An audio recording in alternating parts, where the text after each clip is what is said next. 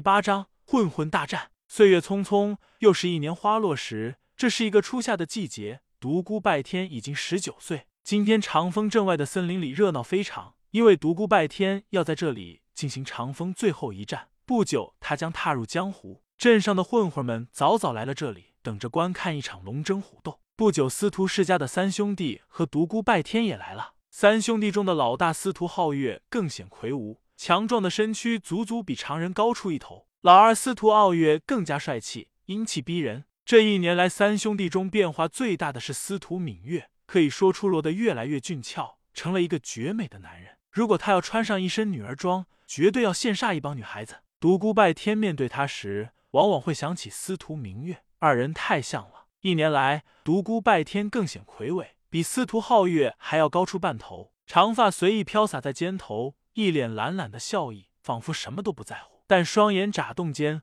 偶尔会露出摄人的霸气。整个人站在那里，像是一个狂放不羁而又略带飘逸的矛盾统一体。四人四种不同的气质，无论走到哪里，都会成为众人的焦点。混混们呼啦一下子将四人围在了当中。一个混混道：“四位老大，什么时候比武？我们简直要望眼欲穿，望穿秋水，忘乎所以。”司徒皓月道：“望你个头！我们四人都没急。”你急个屁！真是皇帝不急，急死太监。独孤拜天懒洋洋道：“兄弟们，既然你们这么着急，我就让你们看看我独孤拜天怎么收拾这三个月亮。”司徒傲月道：“狂人，来吧！”司徒敏月也道：“姐夫，待会儿你可别求饶。”司徒皓月早已等不及，已经将外面的长衫脱掉，露出一身灰色的紧身衣服。啊啊啊啊！四人同时大喊，令众混混惊讶的是，四人像流氓打架一样。独孤拜天手舞着家传的黑玉石冲了过去，而司徒世家的三兄弟不知道从哪找来的短棒，也挥舞着冲向了独孤拜天，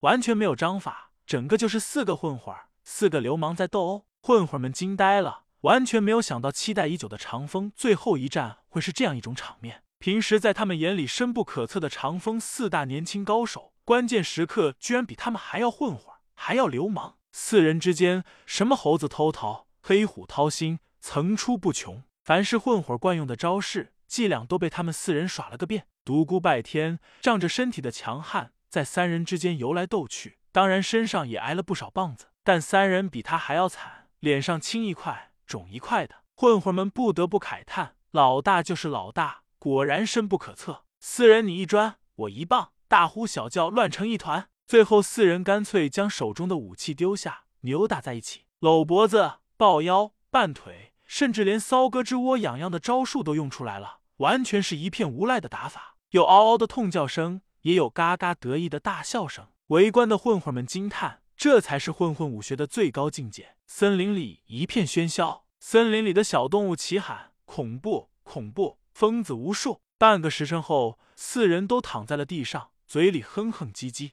独孤拜天最先摇摇晃晃站了起来，惨胜，上衣早已被扯破。胸前背后青一块紫一块，脸上也有一大块乌青，乌黑飘逸的长发也变成了烂糟糟一团。众混混儿赶紧齐拍马屁，拜天老大果然神勇无敌，如此身手与内称尊，盖世无敌。独孤拜天摸着身上的伤痕，疼得直龇牙咧嘴。他突然摸到了脸上的那块淤肿，不禁惨呼：“天哪！呜呜！我风流倜傥，英俊潇洒，足以让潘安、宋玉自卑的脸，竟……”竟然被打成了这样！你们这三个臭月亮简直太可恶了！我要好好的教训你们一顿！说着，摇摇晃晃朝躺在地上的三人走去。司徒世家的三兄弟也缓过劲了，慢慢爬起来。独孤拜天一望三人的面容，感觉心里一下子平衡了，甚至觉得有些愧疚。大哥司徒皓月战绩累累，面无表情，脸肿胀的像个猪头一般。老二司徒傲月，其可谓面目可憎，都快认不出人是谁来了。估计早已面部麻木。老三司徒敏月稍微好一些，和独孤拜天差不多，俊美的脸颊上只有一块淤青。司徒皓月嘴里含混不清道：“嘟嘟拜天，你这个混战蛋！哎呦，痛死我了！”他龇牙咧嘴，手抚着肿胀的脸颊。司徒傲月也口齿不清：“嘟嘟拜摊，我和你没难完，你说怎迷吗？办？”司徒敏月也苦着一张脸：“姐夫，你打疼我了。”独孤拜天一脸媚笑：“嘿嘿。”失手，失手！怎么看这个一脸坏笑的家伙也不像失手的样子？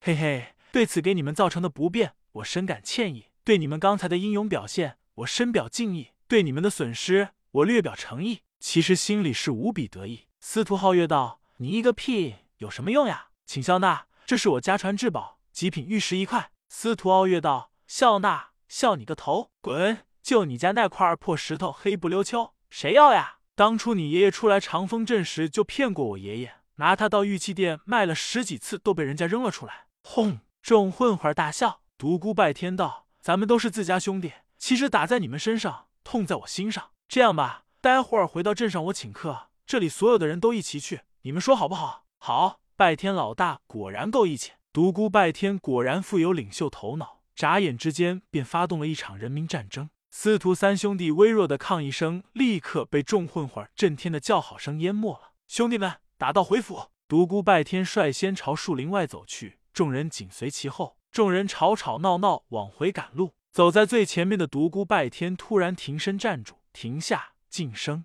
众人立刻停下身来，只见前方不远处有两伙人，手中都握着明晃晃的刀剑，毫无疑问，都是异常锋利的杀人凶器。众人不由心惊。小镇很平静，很少有人闹事，尤其是这片森林，简直就是一片净土。今天怎么会来了这么多恶客呢？好在现在已是初夏季节，遍地杂草丛生，树木枝繁叶茂，林内郁郁葱葱一片，不然众人就有可能被那批恶客发现了。大家小心，不要出声。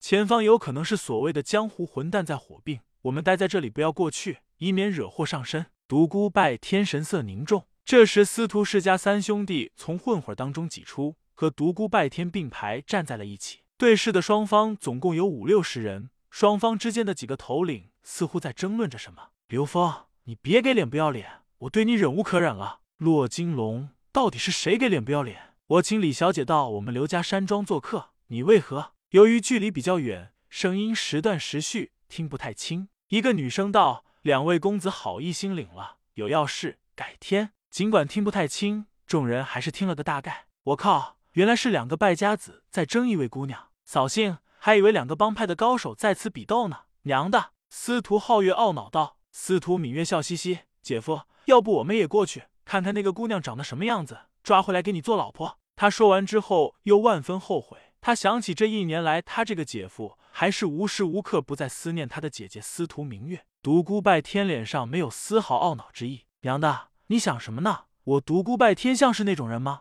向众混混异口同声。独孤拜天无语。